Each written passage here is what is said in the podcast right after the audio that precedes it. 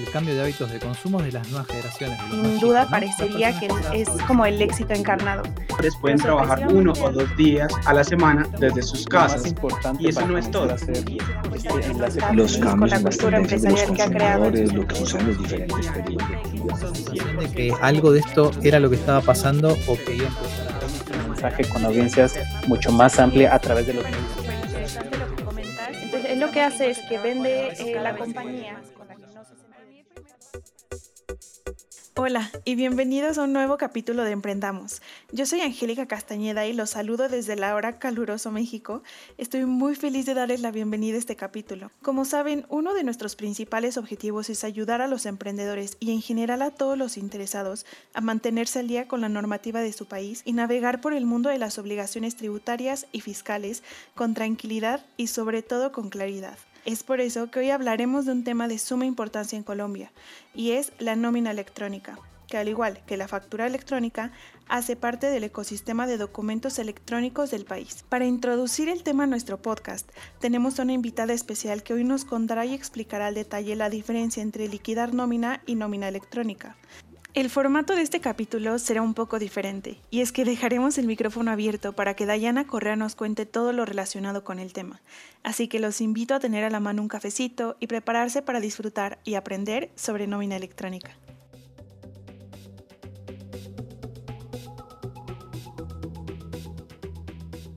Hola, mi nombre es Dayana Correa, content producer en Alegra.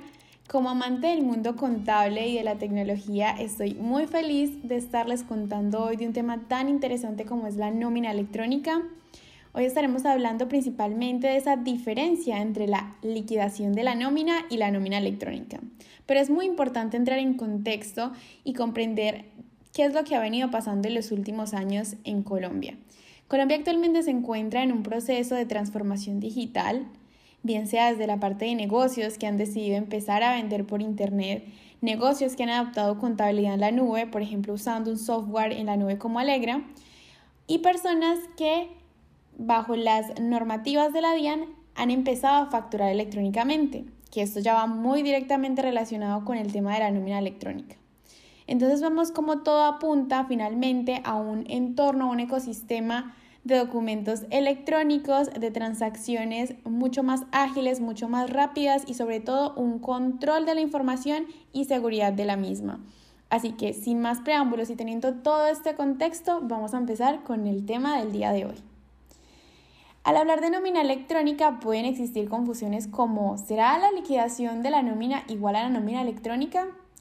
Entonces es importante comprender que la liquidación de la nómina electrónica es algo que siempre ha existido, que muchas empresas lo realizan mensualmente, obviamente estas empresas que tienen empleados bajo nómina y que consiste básicamente en tener el salario de vengado, es decir, que a la persona que empleen o que tengan bajo nómina se le pague unas, un salario, unas comisiones, unas horas extras, auxilio de transporte, etc también todo el tema de deducciones, que sería el tema de salud, pensión por parte del empleador.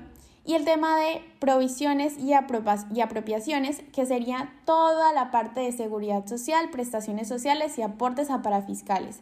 Ahí vemos que nada es nuevo, que es algo que venimos haciendo todas las empresas que generemos empleo en Colombia o que generan empleo en Colombia pero que luego nace un paso 2, por decirlo así, y es la nómina electrónica, la que podríamos describir como un proceso complementario a este proceso de liquidación de nómina electrónica, valga la redundancia.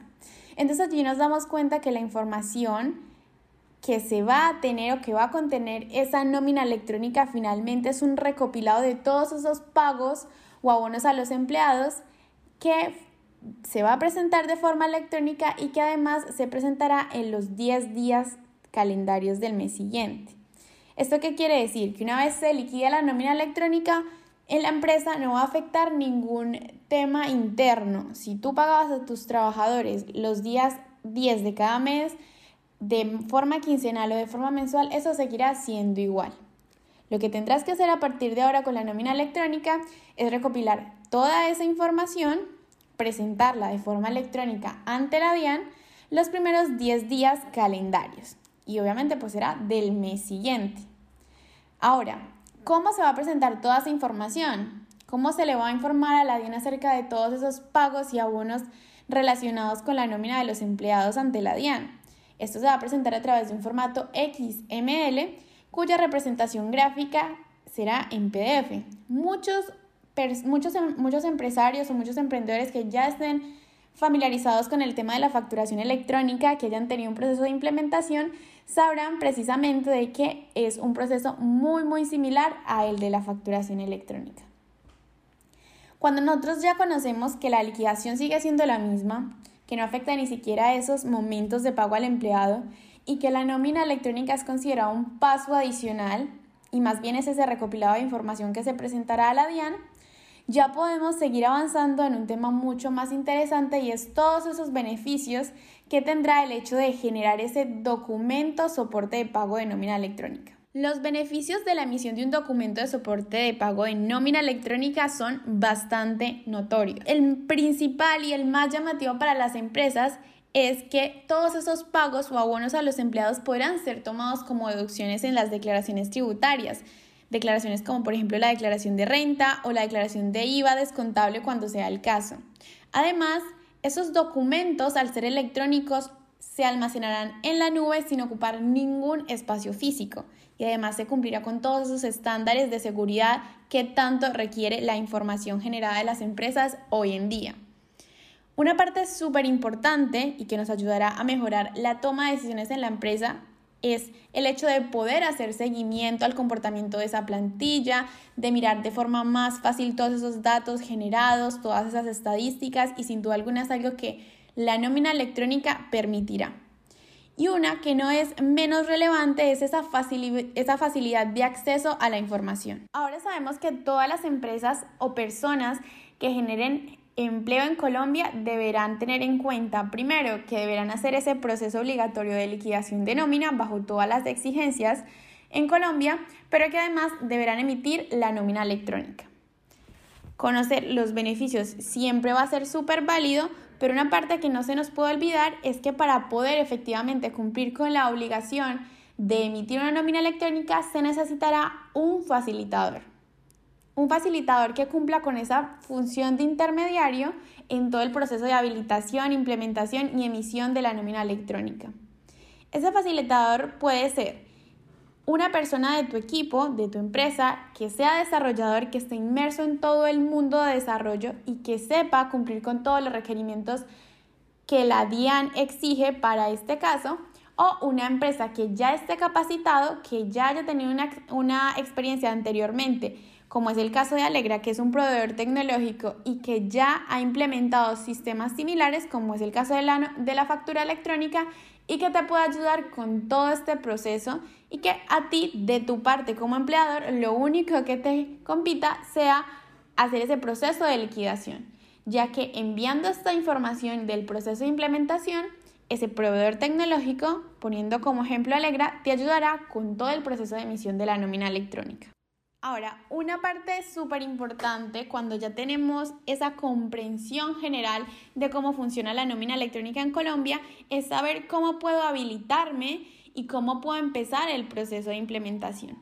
Debemos entender que existen dos procesos básicamente. El primero es cuando empieza la habilitación, en este caso iniciará para la mayoría de empresas el 31 de mayo, y el segundo es cuando empieza esa fecha de implementación que dependerá básicamente de características del empleador o de los o el número de trabajadores que se tenga en una empresa. Iniciando el 1 de julio para las empresas que tengan más de 251 trabajadores y finalizando el 1 de diciembre con todas las empresas que tengan hasta un empleado. Podemos comprender que existen cuatro calendarios principalmente. El primer calendario es para todos los sujetos que de acuerdo a ese número de empleados, como dijimos anteriormente, deben cumplir con ciertas fechas.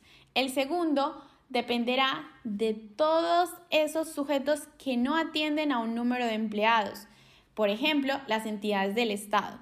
El tercero, estos calendarios permanentes que también vimos con el tema de facturación electrónica, que es perfecto para esas empresas que a lo mejor cuando nació esta obligación de la nómina electrónica no empleaban a nadie, pero que después em, crearon o generaron empleo a una persona o a varias personas y desde allí tendrán hasta dos meses para implementar y empezar a emitir la nómina electrónica.